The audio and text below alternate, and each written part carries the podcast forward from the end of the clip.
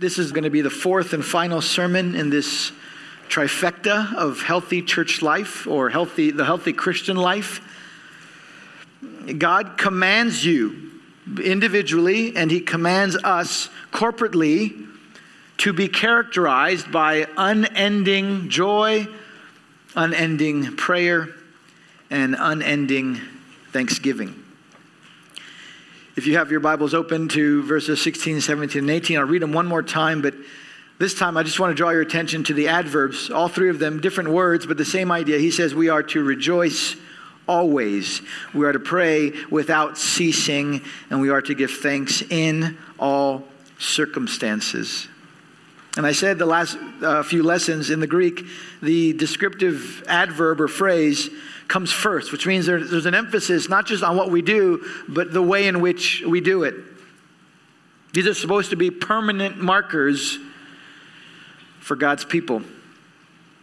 Paul also says at the end of verse 18, they are God's will for us in Christ Jesus. So, whatever you're going through right now or in this season, whether it's a difficult time, an enjoyable time, a very ordinary feeling time, whatever we're going through, if you ask yourself, what does God want from me? What is God's will? The answer will always include rejoice, pray, and give thanks. Rejoice, pray, and give thanks. We had two uh, messages focusing on joy, one message focusing on prayer, and today will be our final message here. We'll be focusing on giving thanks, which is the third attribute there. Giving thanks, it's uh, one of the tricky and interesting things about it is that being thankful is not an easy concept to define.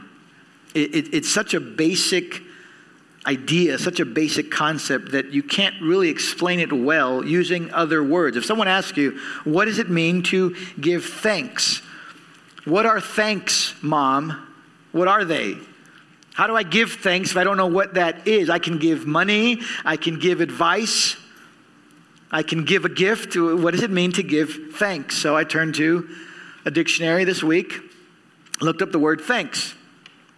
It said to give thanks is to express gratitude. So now I have a synonym, but if I want to know what, what, what is gratitude, so I turn to gratitude. And again, the dictionary says gratitude is the state of being grateful. So I now have to go look up grateful. So that same dictionary, I turned to grateful, and it says grateful means to express gratitude. And now you're caught in a loop, an infinite loop, and you got nowhere to go. So, what does it mean to give thanks?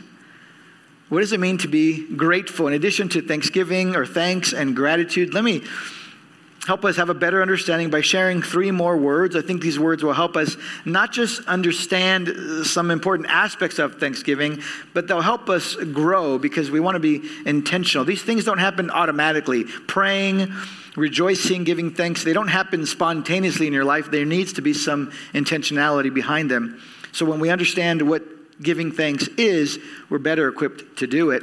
The first word you can jot down is awareness awareness. There has to be, in order for someone to be grateful, you have to be aware that something outside you or someone outside you made this thing possible. So I go to my kitchen cupboard, I open the cupboard, I grab a bowl for a bowl of cereal, and that didn't magically happen. That bowl somehow got this. Somebody made that bowl, somebody bought it, somebody brought it to my house someone ensured that it was clean enough for me to use when I needed it. Someone ensured that it was in the place that I expected it to be. That none of that happened on its own. You need to be aware. It is the opposite of taking things for granted. So, awareness is the first aspect of gratitude. A second word we should associate with gratitude is assignment. So, there needs to be awareness, and there needs to be an assignment because it's one thing to know intellectually that someone uh, bought me my tube of toothpaste but the next level is to assign responsibility to someone. Someone else did that. So in that case, my wife went to Costco and she buys a toothpaste. So when I open the drawer, there's toothpaste. Who did this? Who made this possible? To whom do I assign responsibility? And the second aspect of gratitude reminds us that thanksgiving must have a recipient. Gratitude and thanksgiving are directional words. They need to be aimed at someone. You can paint a painting all on your own. But painting a painting is not the same as making a phone call or sending a text message. When you, you can't just if you ask, if you're holding your phone and someone says and you say I'm on a phone call, but you're not talking to anybody, you're just playing with the phone. You didn't actually make a phone call. To make a phone call, to send a text message implies there's someone on the other end. There is supposed to be a recipient. It's a directional word. There are people who will sometimes use the word thankful in a generic sense. I'm just so thankful. And if there is no object either expressed explicitly or intended in their heart, they're using the word thankful to really say that they're happy. And happy and thankful are related words, but they're two different things. Happiness is an internal feeling, it's, it's inside you, and that's not a bad thing. But thankfulness, again, has a direction. It has a direction. It is expressed outwardly toward someone, or more particularly, uh, uh, sometimes it's something, but really should be a person. And that second aspect of gratitude is takes it takes a little more time. There's an extra moment, there's an extra little mental energy to say, who do I assign responsibility to? To whom do I assign responsibility? If I sit down at my kitchen table and I place my elbow on something gooey and sticky, I am immediately aware that that's not mine. Someone outside me has that, and depending how inconvenienced I am, I'm going to immediately seek to assign responsibility. Who did this? Who spilled and didn't clean up their mess? So there's awareness in that instance, there's assignment, but there's one final aspect missing, and that's number three. The final aspect is appreciation.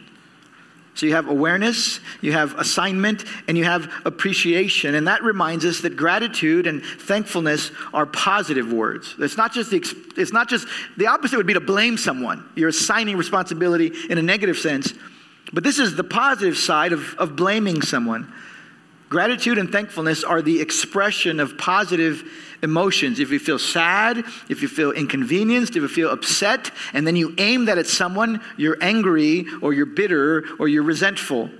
That's the expression of, of, negative emotions. Thanksgiving and gratitude are the counterpart to that. It's, it's the flip side to anger and resentment. You have a positive feeling, you, you, you delight, you appreciate something, and then you aim that at someone else and you assign them responsibility for whatever it is you're experiencing. Hopefully, that helps us understand that, those are some basic components to gratitude and to thankfulness. There is an awareness, there is an assignment, and there is an appreciation. But as basic as a concept as this might be, we have to recognize that giving thanks is not automatic and it's not innate. Kids innately delight. They can, innately, they can feel joy. You give kids presents, new clothes, new toys. They enjoy them. But every parent knows what it's like to see your kid run off to the next room to play with their toy and then to have to tell them, come back, come back, and make sure you say thank you. The fact that thankfulness is not innate is implied even in the fact that this command is given. Keep giving thanks. And there are many other places in the New Testament where we're commanded give thanks. Whenever you enjoy something, when you appreciate something, it pleases you, you need to recognize the one whom has, who, who has given this to you. Here in 1 Thessalonians 5 18, God says we are to give thanks in every circumstance. Literally, it just says in everything.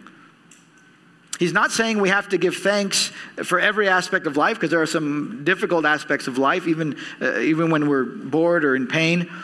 But he says that in every season of it, in it, we need to find a way to give thanks. And Paul doesn't explicitly say whom we should give thanks to, but it should be clear enough. We give thanks to God. And, that's, and, and God is the, the, the, the uh, recipient of, of all of them. We rejoice always. We rejoice in the Lord. We pray without ceasing to the Lord, and we give thanks to the Lord.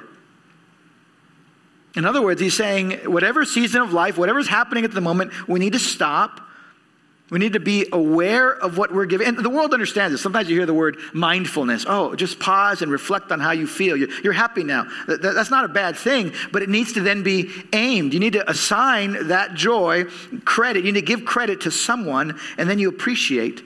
And you don't just appreciate the gift you've been given, you are to appreciate and love. You're giving thanks to the gift giver, which is our Heavenly Father. Well, what are the kinds of things that we should be thanking God for? What are the reasons to give thanks? So I studied just the terms for giving thanks in the New Testament. And basically, the reasons we give thanks can be broken down into two categories. One is common grace, the other category is special grace. And we'll talk about them one at a time common grace and special grace. In theological studies, common grace is a term to use is a term used to talk about God's goodness to all mankind. The word grace, uh, sometimes people will say it means unmerited favor. You're getting something that you don't deserve, a good thing, that's grace. Common grace is God's goodness in a general sense to all mankind, whether someone is trusted in Christ or not, whether they're evil or good. And this is what Jesus said in Matthew 5 45. He says, Our Heavenly Father makes His sun, speaking of the physical, literal sun in the sky, He makes the sun to rise on the evil and on the good. And He sends rain on the just and the unjust. So the, the world delights in creation, the world delights in seasons as they pass, the world delights in abundant crops that come through rain. Jesus reminded us about that truth, one, to encourage us to love our enemies, but in hearing that, it also helps us understand who God is. God is a good God. God gives good things to both righteous and unrighteous, undeserving people. That's called common grace. It's a gift that's common to all mankind. Unbelievers can enjoy many things in this world. Psalm 145, verse 9 says, The Lord is good to all, and his mercy is over all that he has made. Many of the people Jesus healed would not come and, and surrender to him. That was an act of common grace. You have the one story of the, the lepers who came, and nine went away healed. One came back to give thanks. That's a general characteristic of the world. The, the, the majority of the world does not respond to God in the appropriate way for the good things he has given. It's easy to look at the world and say, life is hard. There are lots of hard things in this life, but we need to recognize that the starting place for creation was good and we have fallen from it. All of us, as sinful human beings, we fall short of the glory of God. We do not reach the standard that He has created for us to love Him with all our heart, all our soul, all our, all our might. And because of that, what we deserve is immediate judgment. But that's not what happens. God demonstrates to the world, to sinners, me included, patience and kindness. And so, no matter how bad the world might get or be, it's not as bad as we deserve as, sin- uh, as, as sinners. This was part of the message that Paul and Barnabas preach in the city of Lystra. So, there are Greeks there, unbelieving Greeks, and they teach about God's common goodness. This is from Acts chapter 14, verse 17. They said, God did not leave himself without witness, for he did good by giving you rains from heaven and fruitful seasons, satisfying your hearts with food and gladness, with, with sustenance and gladness. And so when Paul talks about God's common grace, and even Jesus' comments about rain, he connects it to the most common common grace to mankind, which is food. When you study, it's interesting, you study giving thanks in the New Testament, there are about a dozen references of giving thanks to food. Not to food, to God for food. Jesus miraculously provides bread and fish, and more than one gospel tell us after he, he multiplies it, he, before he begins to distribute it, he pauses and he gives thanks. Jesus sits down with his disciples at the last Passover, and before he distributes the cup and the bread, he pauses and he gives thanks. It was part of also the, the, the, um, uh, the, or, the, the order of the, of the Passover celebration. In Acts chapter 27, Paul is in a storm at sea. They think they're going to capsize, they're going to crash. He says, We need to stop. We haven't eaten. You need to eat some food. And before they eat, it says, Paul gives thanks. Why do we give thanks before we eat? Because we're recognizing that God has created a world, and this world gives to us both the capacity to nourish, to be nourished, and to delight. And this goes back to what we were talking about last week with, with, with, with prayer. God created this world to serve the goodness of, of mankind. God makes the world, He fills it, He says it's good, and then He makes mankind. He says, You have dominion over it. And so God has given us the things that we need to promote and sustain culture. God made chickens. and God made cows, and God made onions, and God made garlic, and salt, and pepper, and cheese, and potatoes, and rice, and beans, and asparagus, and whatever you want. God made those things. And there will be Christians debating as to what kinds of foods are best to eat and best as stewards of the world or stewards of our bodies. But what is not up for debate is that we are to enjoy God's good gift of food with thanksgiving.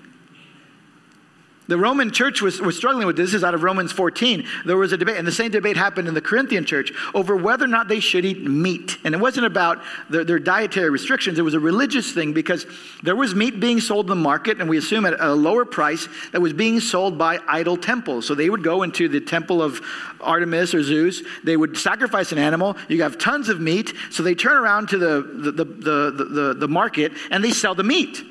And some Christians said, It's cheaper, bless the Lord, I'm going to eat the meat. And other Christians said, No, no, no, that was sacrificed to, to an idol. That's a false God. Why am I going to eat that? that? that's, that's not good. Their, their consciences were, were stricken. They, they said, No, that's sinful.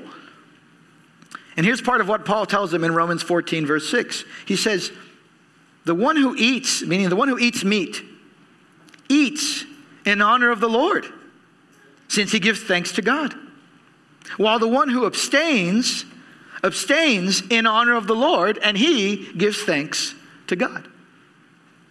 So whether you eat a certain food or not, what's the common factor? You give thanks.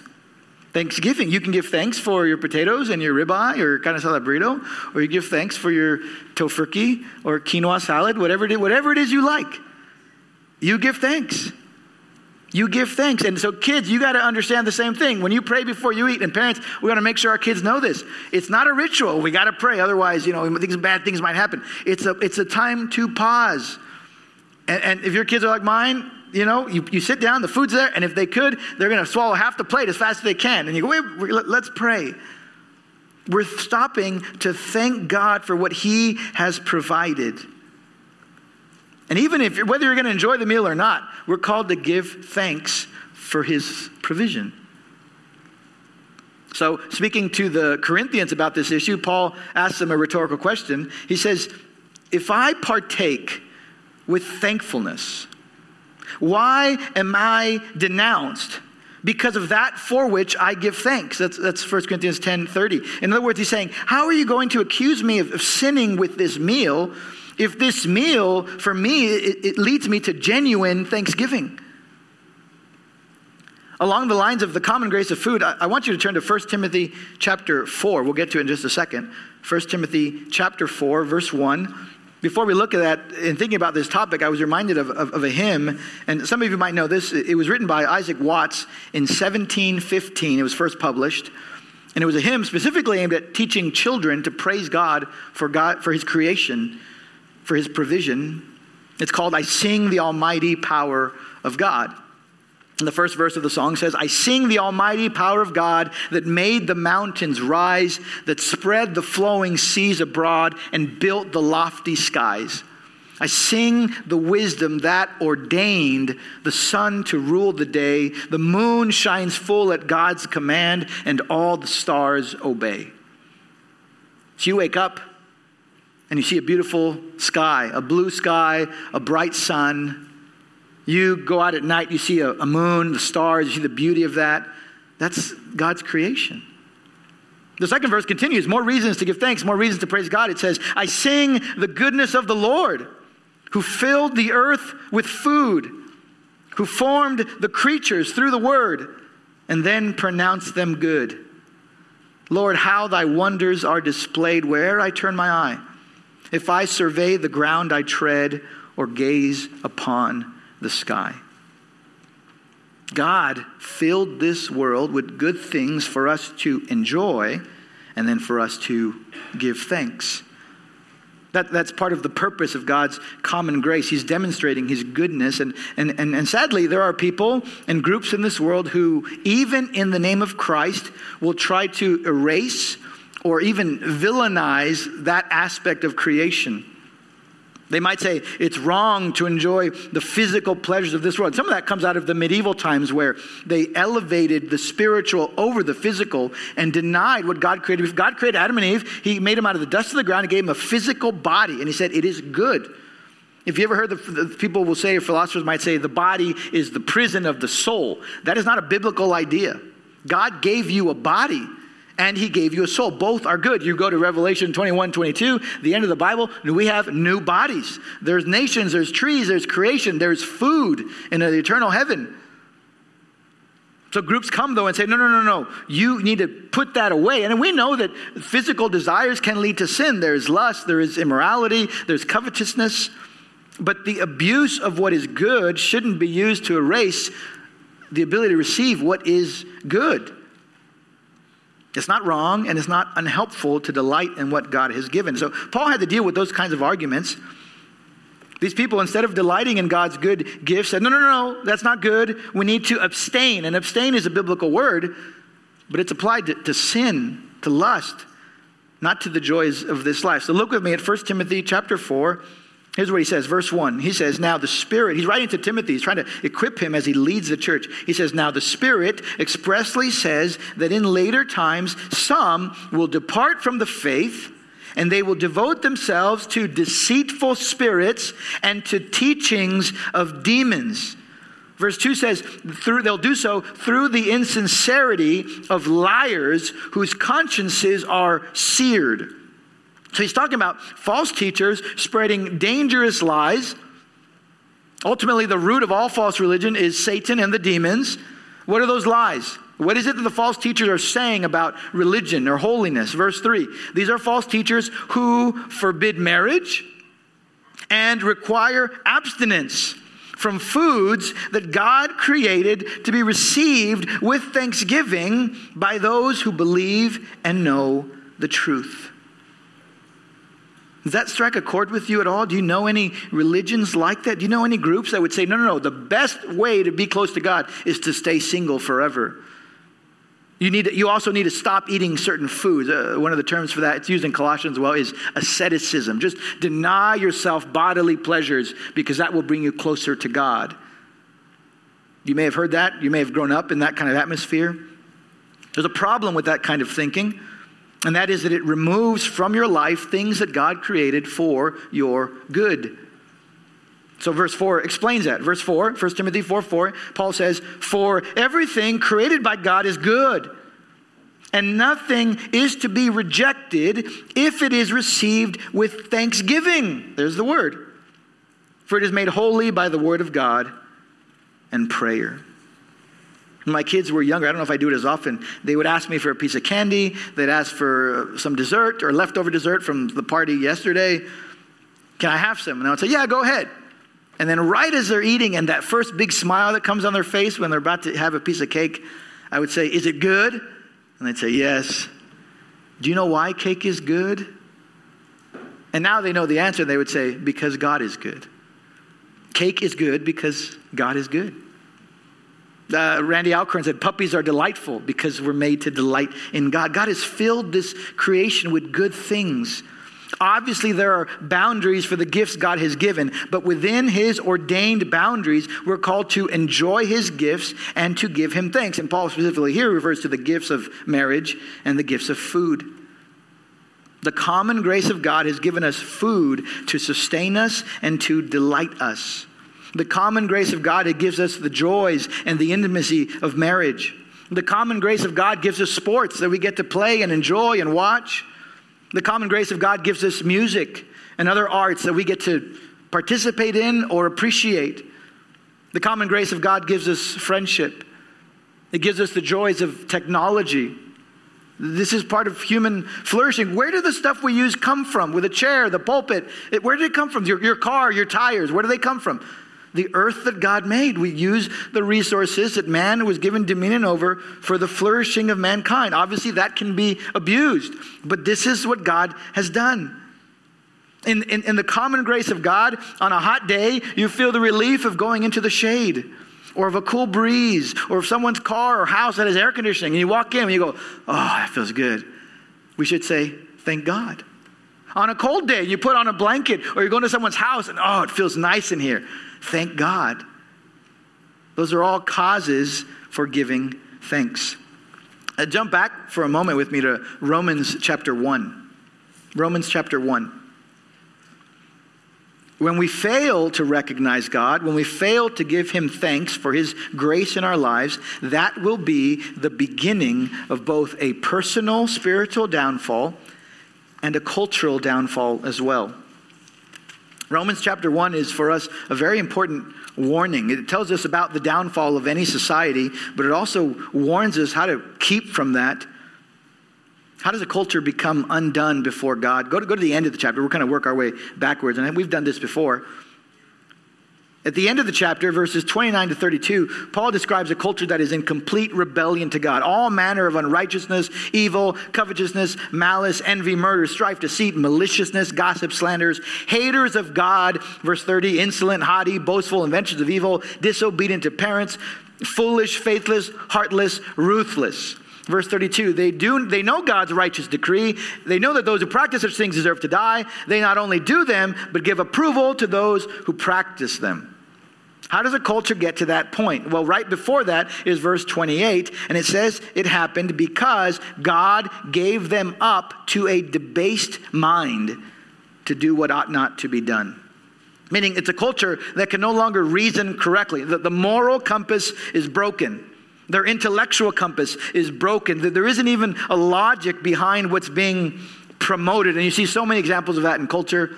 Even, even, even basic biology now is, is thrown out the window. Well, how do you get to that state as a culture? You back up and you go to verse 26. For this reason, God gave them up to dishonorable passions. And the expression of those dishonorable passions continued. Women exchanged natural relations for those that are contrary to nature. Men likewise gave up natural relations and were consumed with passion for one another. This is the direction of a culture. How do they get there? Back up to verse 24. Therefore, so everything's sequential. We're just working our way backwards. But therefore, before that, God gave them up in the lusts of their hearts to impurity. So you had a culture that just cast off restraint, pursued its own desires. How did you get there? What came before that? What's the beginning of this societal collapse? Look at verse 21. Romans 1 21. For although they knew God, this is the beginning. A culture knows God but they did not honor him as God or give thanks to him. But they became futile in their thinking, and their foolish hearts were darkened. That's the beginning. If you back out just a little more, a verses 19 and 20 speaks of God's common grace. The creation shows the goodness of God, the power of God.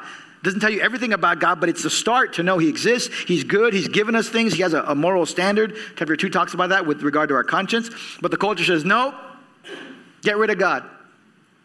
If you stop acknowledging God, if you stop recognizing Him, if you stop giving thanks to Him, you are on the path to futility and vanity. And that's what we're seeing in our culture and around the world. You get rid of God, you erase him from people's minds, you replace him with, with false religion or science or psychology or anything else, and the culture will fall apart. That's going to happen. But for the people of God, we are to prevent that by beginning with thanksgiving. In Ephesians chapter 5 verse 4, we're told that giving thanks is part of the solution to immorality and lust and covetousness. That's what it means when Jesus says you're the salt of the world. You're, you're keeping the culture back, not permanently, only, only the Holy Spirit can do that. If God can bring, pray for revival and awakening. But we start with giving thanks. So, giving thanks is not a small incidental thing. It's not just a, a, little ritual you go through. Giving thanks sets the trajectory of your spiritual life. Giving thanks sets the trajectory of your family. Giving thanks sets the trajectory of the church. And giving thanks will set the trajectory of a nation. We have so many things in this world that we can give God thanks for. As Christians, though, we have a whole different category of thanksgiving because we have God's special grace. Even in those times where the common grace of God can't come to our minds, we have reasons to give thanks. And that is special grace. Special grace refers to the special gifts of God to his children. It's not to everyone. It is to those whom he has, on whom he has bestowed his love, his eternal love, through Jesus Christ. And the truest heart of gratitude is one that understands the holiness of God, the depth of man's sin, and the sovereign grace and kindness of God in the good that we've received. Nothing in our salvation, none of the blessings of knowing God is something we have earned or is something that God owes to us. But He's freely given it to us in Christ. We, we sang it. Jesus paid it all. He did, he did everything. He did, well, you know, Jesus made the down payment for your salvation. You just got to make the monthly payments. That's not how it works. Jesus paid it all. Salvation is not a reward because you've completed some special task. It's God's gracious work in your life. 2 Corinthians 4 describes the unbelieving as being blinded by Satan. There's no capacity to see the truth. But what happens? 2 Corinthians 4 says, God shone in our hearts to give the light of the knowledge of the glory of God in the face of Jesus Christ. It's all of God. Another song we sing, All I Have is Christ. Everything is Christ. It's from Him, it's, it's for Him, it's through Him, it's to Him. Every level of credit that you want to give yourself with regard to your salvation is a notch of thanksgiving. You're going to give less. You lose gratitude when you bring down the grace of God in salvation. Colossians 1 said God, Colossians 1 says God has transferred us from the kingdom of darkness into the kingdom of his beloved Son. You didn't transfer yourself. You didn't say, you know what? I don't like this place. I'm going to God's kingdom. The moment you thought that and went, that's because God was working in you. He transferred you. He opened your eyes to your sin and to His grace and His mercy, like the prodigal son. He came to His senses. That was the Holy Spirit who did it. God gave you redemption. God gave you forgiveness. You, you didn't redeem yourself. It wasn't as if God said, you know, here's a wall. This is hell. Heaven's over there. Here's some ladders. If you want to climb, climb the ladder. I'll just, I'll provide the ladder, but you climb. That means the people in heaven would say, well, we climbed the ladder. Why didn't you guys climb the ladder? That's not what the Bible describes. In heaven, all glory is given to God. He had mercy on you in Christ, and He will have mercy on every single person who comes to Him. If you've never gone to God in complete helplessness, begging for salvation and forgiveness, depending completely on the death of Jesus Christ and on his resurrection, God's will is that you do that today. That you say, I can't do it. All, all the common grace of this life is the closest an unbeliever will ever get to heaven. For the, the flip side, some of you have heard this before, all the pains of this life is the closest a Christian will ever get to hell. But the best of this life, the good things of this life, is the, is the most an unbeliever will get because after this life is eternal judgment. But if you surrender to the King of Kings and to the Lord of Lords, you trust your life to Him, He will save you, and you will give thanks now and forever. We covered in the lessons on, on rejoicing reasons to rejoice, and those are the same as reasons to um, give thanks. But I thought it was interesting. I just want to close with this that as I studied the concept of giving thanks in the New Testament, there is one special aspect of God's special grace that stood out among the rest. It outnumbered every other reason as I categorize them.